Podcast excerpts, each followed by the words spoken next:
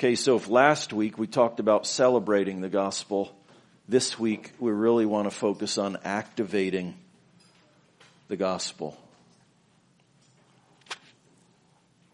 So just a short recap. Now that we are at peace with God, now that we stand in grace, now that we are justified, counted righteous, how shall we live? Just walked through summary of our first part of our study in Romans. We're no longer under wrath. By believing like Abraham, we have peace with God. We stand in grace. God has taken his righteousness and counted it to us.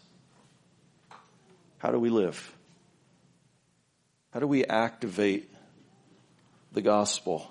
Been thinking about a simple way to define the gospel so that when we hear it, because we hear it a lot, the gospel, the gospel, and I'm glad we hear it a lot here at our church. But my hope is that when we hear that word or that phrase, the fuller meaning of the gospel immediately comes to our mind. What is the gospel? And our study in Romans has been super helpful to that end in just succinctly bringing down this reality of all that the gospel entails. It's outlined for us some key characteristics of this phrase, the gospel. So let me give you kind of a 30,000 foot overview of the first five chapters of Romans in just a few words, and this is going to pull the gospel together for us. Chapter 1 and 2, deserving wrath. That's us the pagan who doesn't care about God's word, and the self-righteous who only apply God's word to other people and not themselves. We're all in danger. Chapters 1 and 2 deserving wrath, but chapter 3 justified or saved from God's wrath by grace. Deserving wrath, justified by grace. Chapter 3 counted righteous that's actually chapter 4. Chapter 5, rejoicing in God. Church, that's the gospel. My hope is that when we hear this phrase, the gospel, if we think, oh, what's that? It's deserving wrath, justified by grace, counted righteous, rejoicing in God. Now here in Romans 6, this is where we're going to be tonight. It actually says 5 in your handouts, but that's a typo. Um, it's we're in Romans chapter 6 tonight. We're going to pick up two more attributes that round out our definition of the gospel. So deserving wrath, justified by grace, counted righteous, rejoicing in God. Romans 6 is going to tell us dead to sin activated to righteousness. It's the gospel. So let's, I want us to do this together, okay? I want this to get burned into our brains, okay? So six realities of the gospel from the first six chapters of Romans, okay? So if you need to, you can cheat by looking at your um, notes on the back. But let's say it together. Deserving wrath, justified by grace, counted righteous. Sing in God. Re- sin. Great. One more time. Deserving wrath, justified by grace, counted righteous, rejoicing in God, dead to sin, activated to righteousness. Did I miss one? Okay.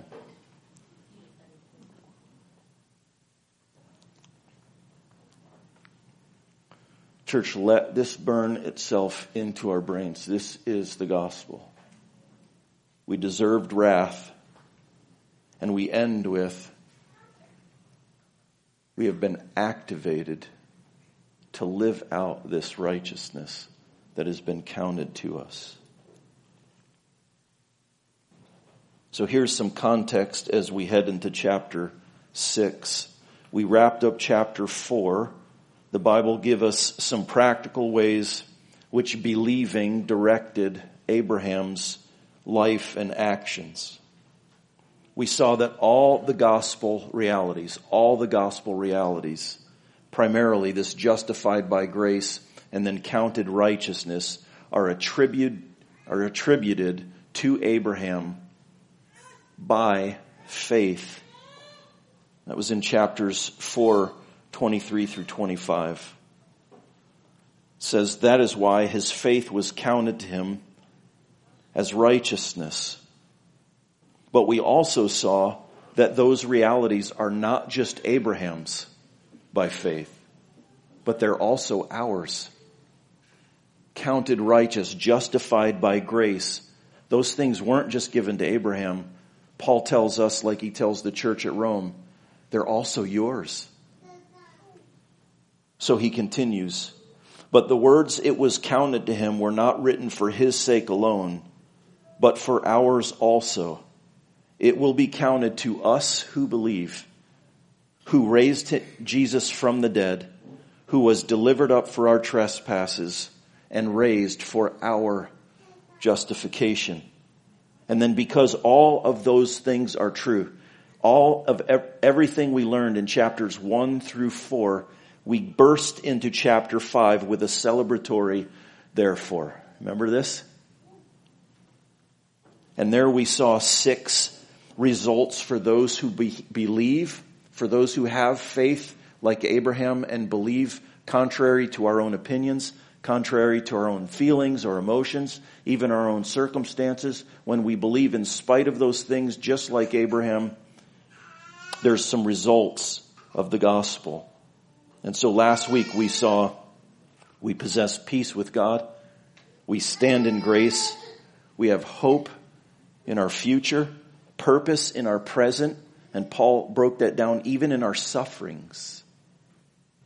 We have purpose that we possess the guaranteed love of God before we do a thing. That His love for us is guaranteed. It's not based on our performance.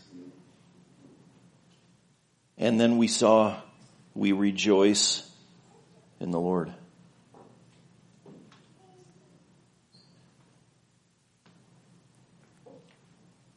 You begin to get the sense as you study Romans that Paul was extremely intentional. Of course, he was carried along by the Holy Spirit. So God had things for Paul to write that he needed for us to hear. And one of those things is that it is crucial for us to see that chapter 5 comes before chapter 6. We absolutely need to see that the gospel results of chapter 5, everything I just listed, come before the call to righteousness in chapter 6. That the gospel results that we see in chapter 5 come as a result of grace. We absolutely have to see that, not of our works. Because only then will this this justification by grace, our, our righteousness counted, God's love guaranteed for us, only then, before we do anything, will it result in a wholesale rejoicing of God.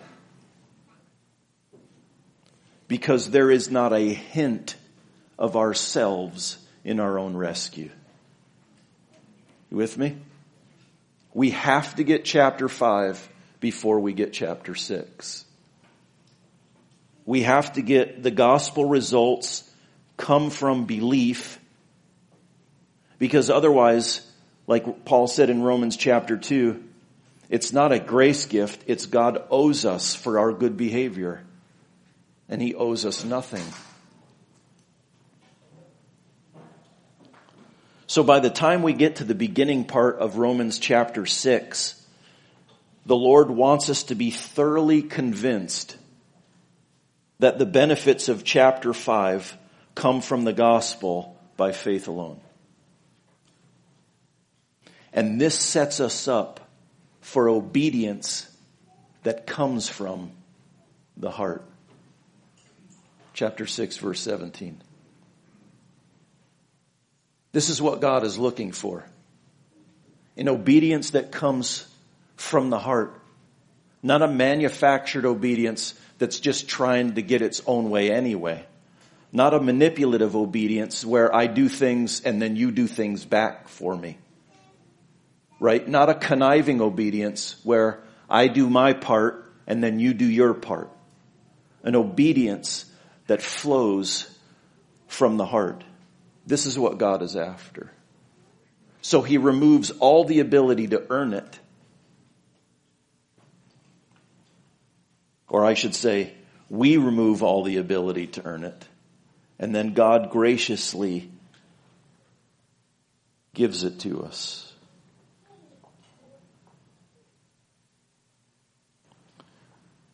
The results that we gain by faith alone in no way means that we are free to do whatever we please though.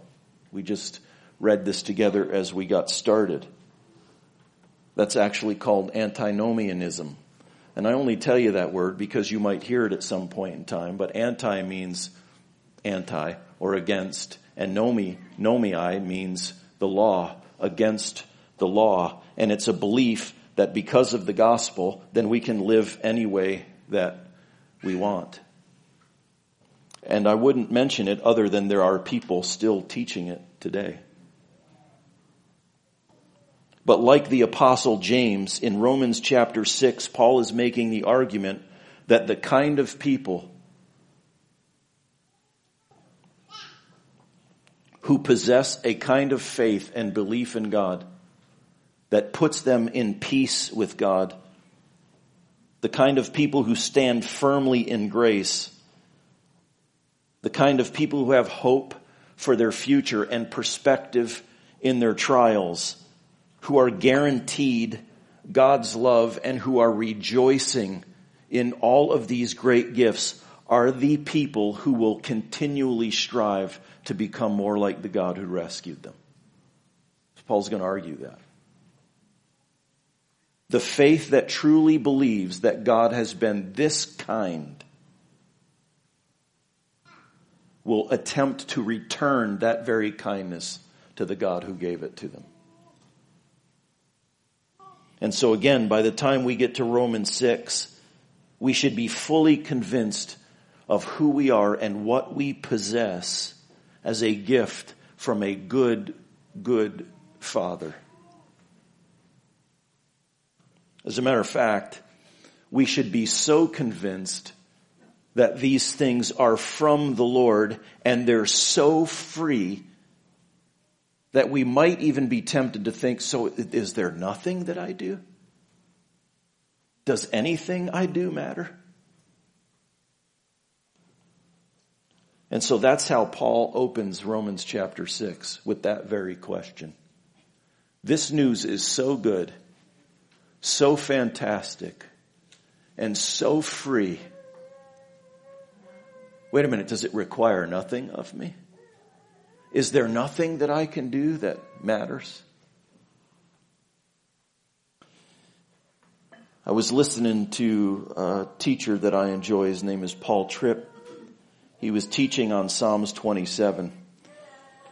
And he was saying that one of the greatest crises in the modern church is what he calls spiritual amnesia. He argues that the weakening of the American church is directly related to Christians misappropri- misappropriating their identity. They've forgotten who they are. And I started thinking, you know, often somebody will say something, you're like, ah, is that true? Is that really what's happened?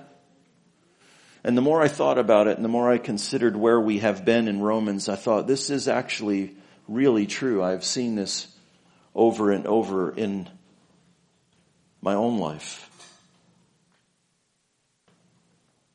As a whole, I'm talking about the church that we see in America, we're not engaging God in great amounts of gratitude.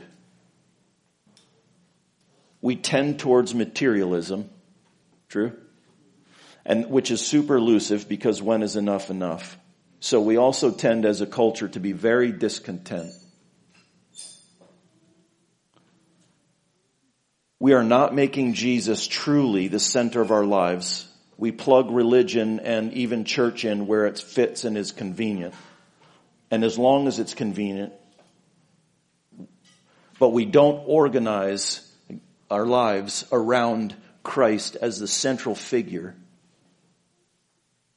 And we're not joyfully speaking truth boldly with our neighbor. Why is that? Because we've forgotten who God is and we have forgotten who we are. True? What Paul is teaching here in Romans chapter 6, 1 through 8. Now remember, we have developed already a solid theology of who God is. Okay? So let's not miss, what I'm not doing is putting us first. Okay? So remember, this sermon and Romans chapter 6 is built on the, the theology about who God is in His holiness in Romans chapters 1 through 5. But what Paul is doing here on the foundation of that teaching is identity formation. And he answers this question, so what does that mean? I can live any way I want, or as he puts it, what shall we say then? Are we to continue in sin that grace might abound? He answers that with a no way. And in some ways, this is structured, he could almost be saying, how could you even think that way? By no means.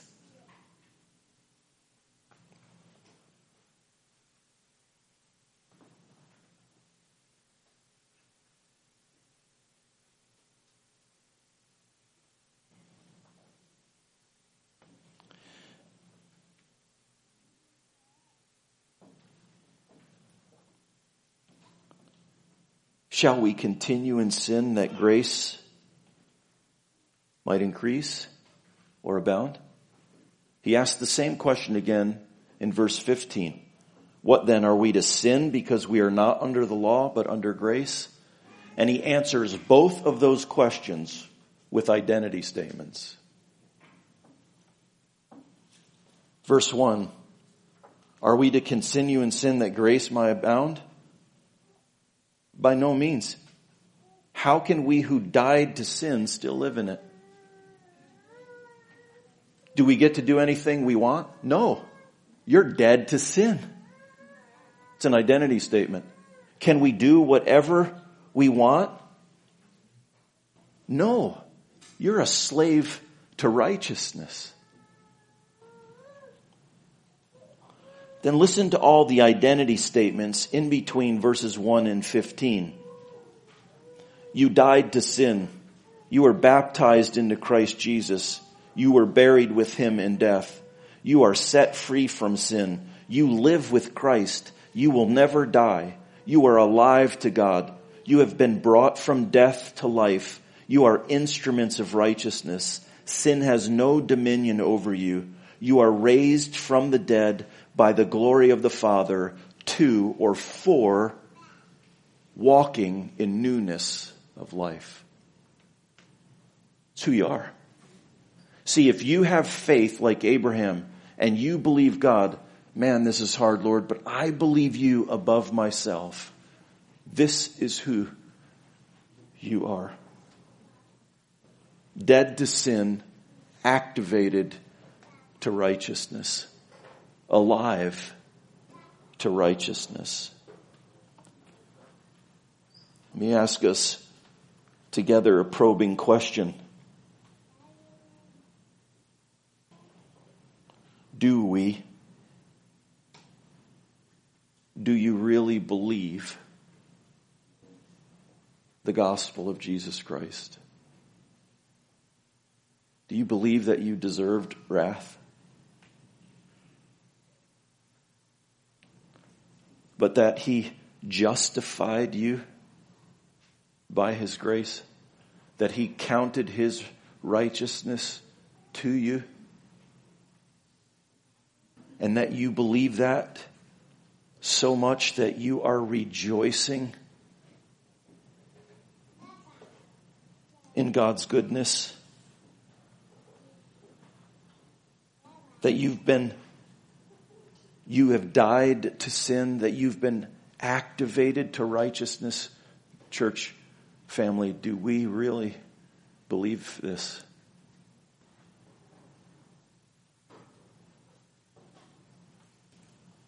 Against your own reasoning, against your own circumstances, against your own ability to think? Do you really believe that God's love has been poured out into your heart by the Holy Spirit whom has He has given you?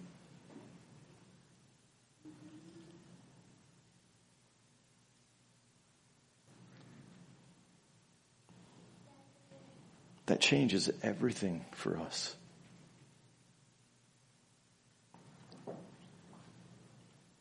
The gospel of Jesus does not end with you're justified, you get to go to heaven, live any way you want.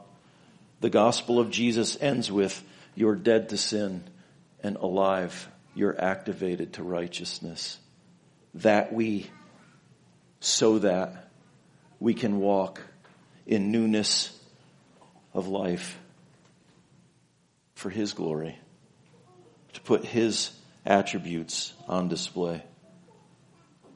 So here in Romans chapter 6, God's word is reminding us that we've been forgiven and cleansed from our former sins, making it clear once again that the obedience that is now commanded, that the righteousness that he's acting, asking us to activate is not an earning obedience, but an evidencing or a confirming obedience.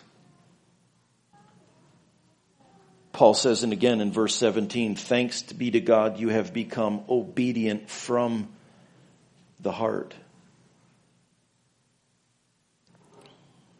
I have been attempting to run this truth into my own life, and I really want it to run deep into ours. That the only way, church, we can live out chapter 6 is if we're believing chapters 1 through 5. And if we want to be activated in the righteousness of chapter 6 and we find ourselves not doing that, then the answer is not a self-improvement project and trying to muscle out and discipline ourselves, although sometimes that's, that's, that's part of what it takes. But the first thing we have to do is go back to Romans chapter 1. I deserved wrath, but not of any works that I did. God justified me. He counted me righteous. We have to go back to the first five chapters before we can get to the sixth one. Peter says the same thing. We read this verse a few weeks ago in his second epistle, chapter one. For this very reason, the reason that we belong to him, make every effort to supplement your faith. This is a powerful verse in light of the book of Romans. He doesn't say to create your faith, he says to supplement it. The word supplement actually means to furnish or to contribute or nourish. You're not making your faith exist, you're just furnishing it. You're putting the decorations on it. And do that with virtue and with virtue knowledge and with knowledge self-control and with self-control steadfastness and steadfastness with godliness and godliness with brotherly affection and brotherly affection with love. For if these qualities are yours and increasing, they keep you from being ineffective or unfruitful in the knowledge of our Lord Jesus Christ. For whoever lacks these qualities is so nearsighted that he is blind, having forgotten that he was cleansed from his former sins. Therefore, brothers and sisters, be all the more diligent, eager to confirm your election and calling. In other words, Peter could be saying, hey, my church family, if you're not able to get this stuff in your life, go back to the first part of the gospel. That's what he's saying. You've forgotten, you've been cleansed from your former sins. He's saying the same exact thing Paul is saying. If he were commentating on Paul's uh, passage here in Romans, Peter would be saying, church, if you, if you're struggling to live out Romans chapter 6, go back to Romans 1 through 5.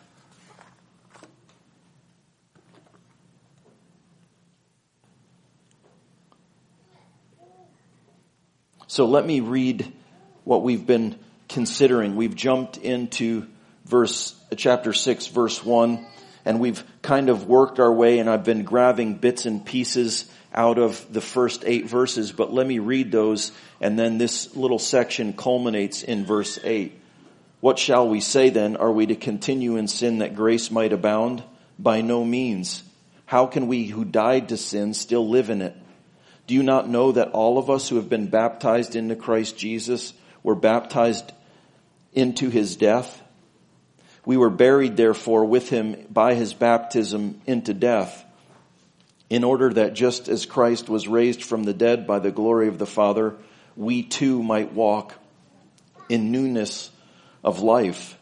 For if we have been united with him in a death like his, we shall certainly be united with him in a resurrection like his. We know that our old self was crucified with him in order that the body of sin might be brought to nothing so that we would no longer be enslaved to sin.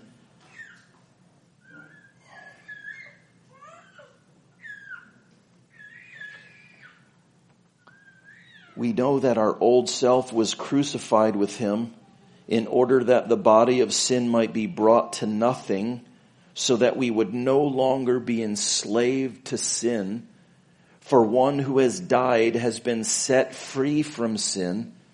Verse 8, now if we have died with Christ, we believe that we will also live with him.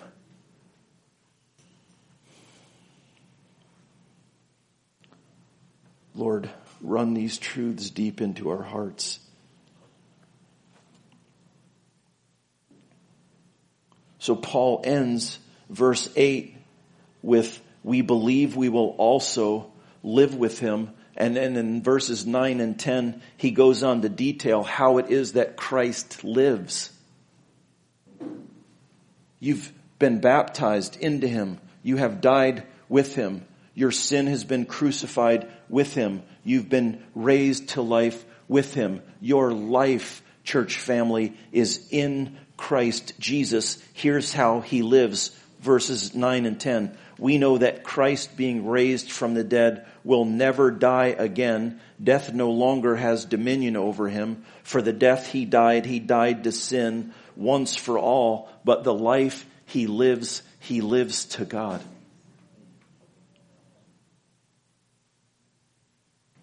This identity formation of the first eight verses culminates in an exposition of who Jesus is. He's running, in other words, here's who you are, here's who you are, here's who you are. And he runs that right into the reality of here's who Christ is. Paul says to the Colossians in chapter 3 verse 4, when Christ, who is your life,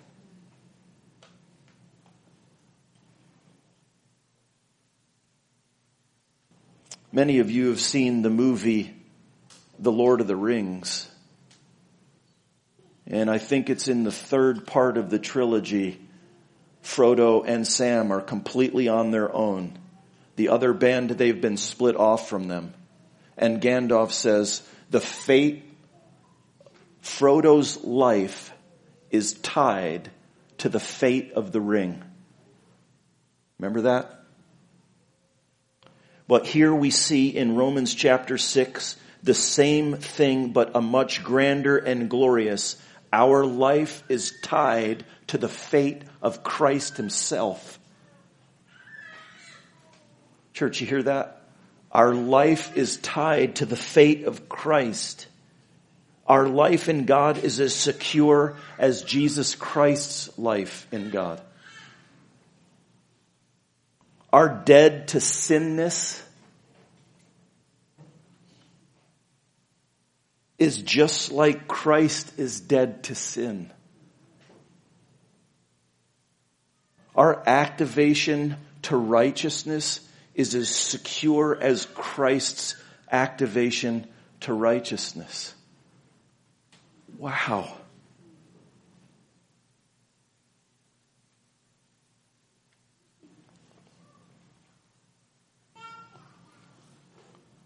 With strength like Abraham, church family, may we believe this.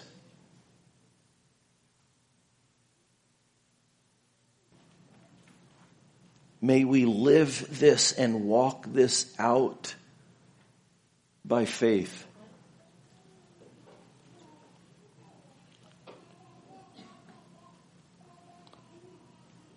So with our identity now securely fastened to Jesus Christ, we are given the charge in verse 11 to activate the gospel in our lives.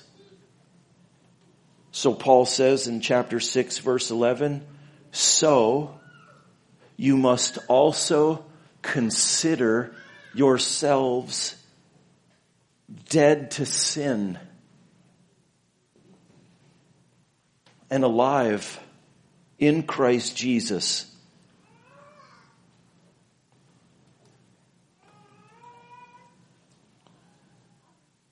Let not sin therefore reign in your mortal body to make you obey its passions. Do not present your members to sin as instruments of unrighteousness. All these things are true, Paul is saying. Now activate them in your life. You have the power to do so. But nobody is doing it for you. That's why they're imperatives. We're called to a responsibility. The Spirit is in us. We have been declared dead to sin. And Paul says three don'ts.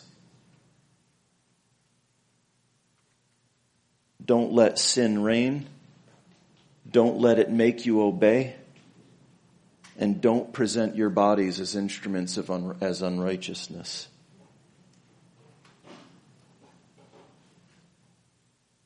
Draw upon your faith, Paul says. Act upon your believing. A couple years ago, I taught a sermon called Take Sin seriously. That's what Paul is saying.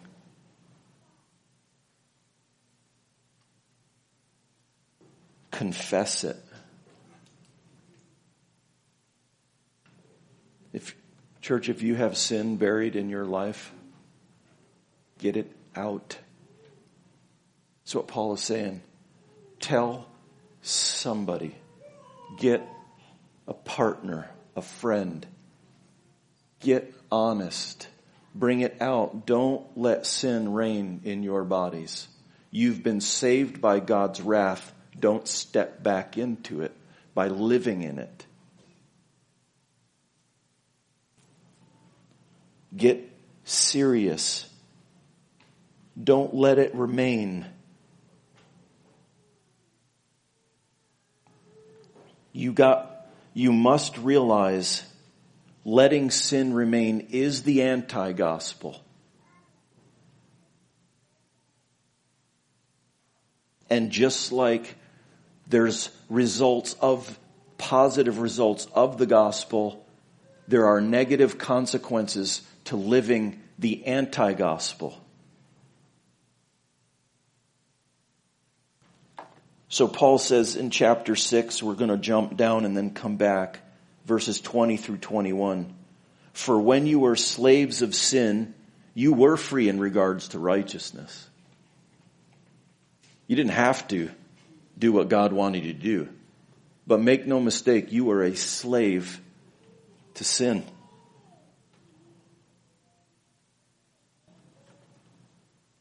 When you were slaves to sin, you were free in regards to righteousness. Verse 21. But f- what fruit were you getting at that time from the things for which you are now ashamed? For the end of these things is death. Three results from the anti-gospel.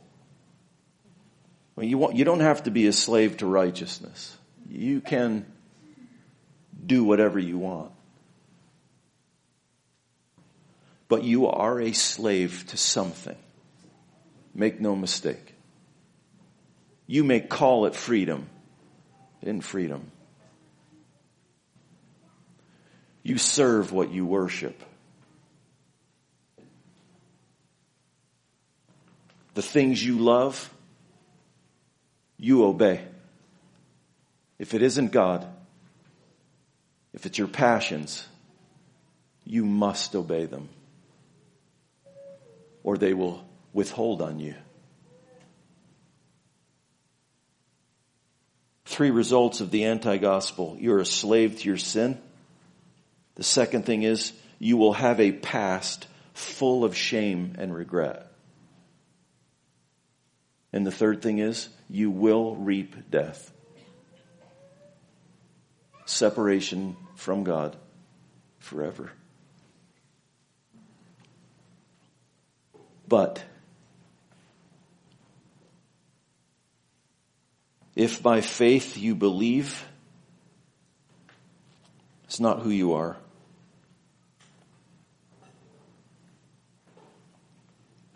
You died to that.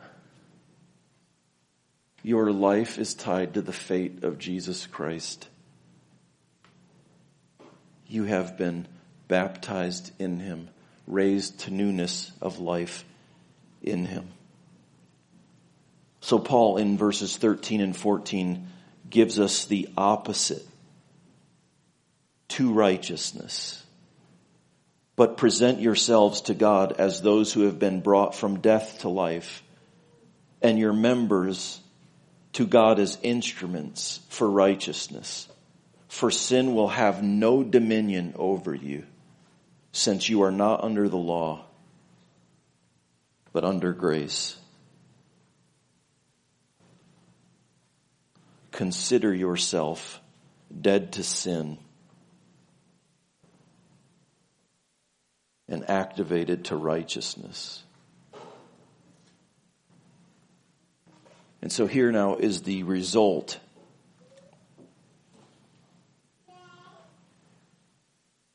of living as one brought to life and presenting every part of who we are as a tool for righteousness. Verses 22 and 23. But now that you have been set free from sin and you have become slaves of God, the fruit you get leads to sanctification and its end, eternal life. So you see it? Paul is contrasting these two things against each other the fruit of the anti-gospel and the fruit of the true gospel. The fruit of the anti-gospel, you're a slave to sin. You will have a past full of shame and regret and you'll die forever. The fruit of being a slave to righteousness, of activating your faith in obedience to the Lord, you're not in bondage. You're in set free to serve God. You won't have a life of shame and regret, but rather you'll be growing and changing and progressing. You'll have a spirit of sanctification, of changing, of becoming more and more holy like the Lord. And lastly, not eternal death and separation from God, but eternal life and relationship with God.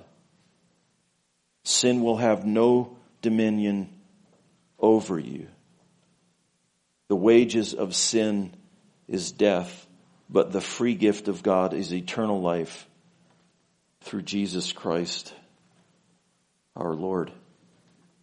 Church, here's how we ought to be thinking about this. How do we continue to apply this? They were embedded in our time together, but I want us to think about the way we live this out is first of all, is remembering chapters one through five. Remember your identity. Remember who God is and who you are, who you have been called to be in Christ Jesus, recall the gospel to yourself. Teach the gospel. Say it out loud.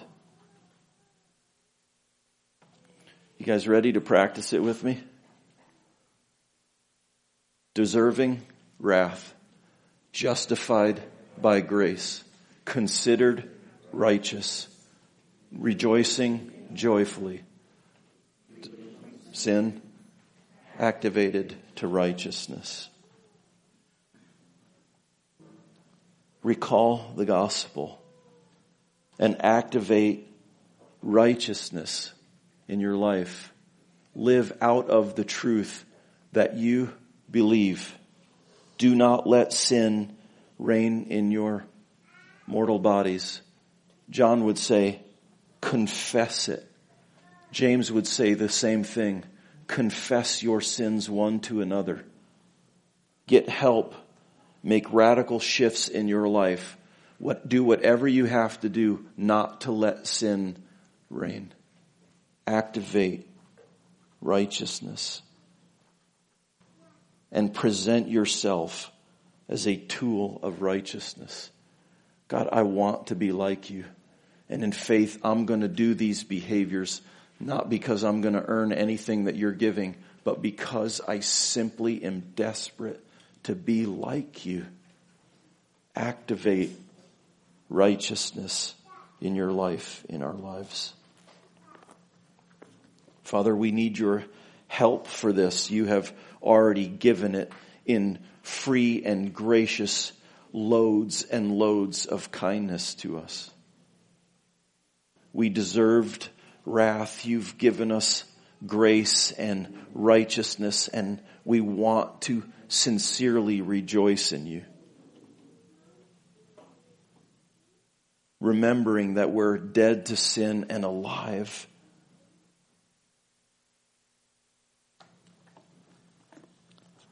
because of your kindness to us.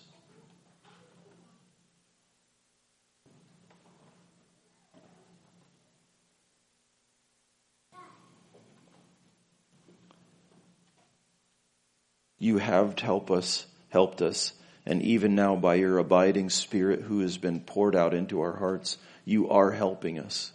You're helping us to recognize sin. You allow us to see it when it comes into our life.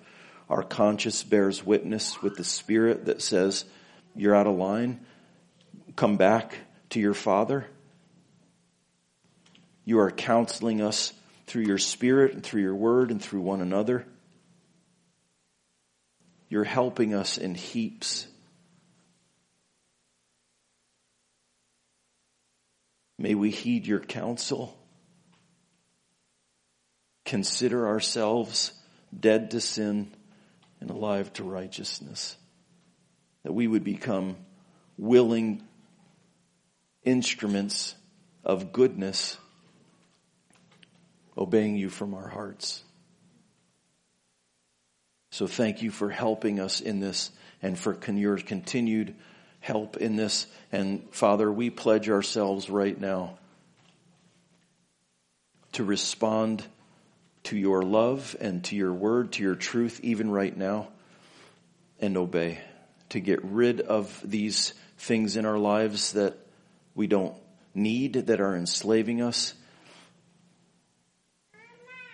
and rather to serve you with our whole hearts.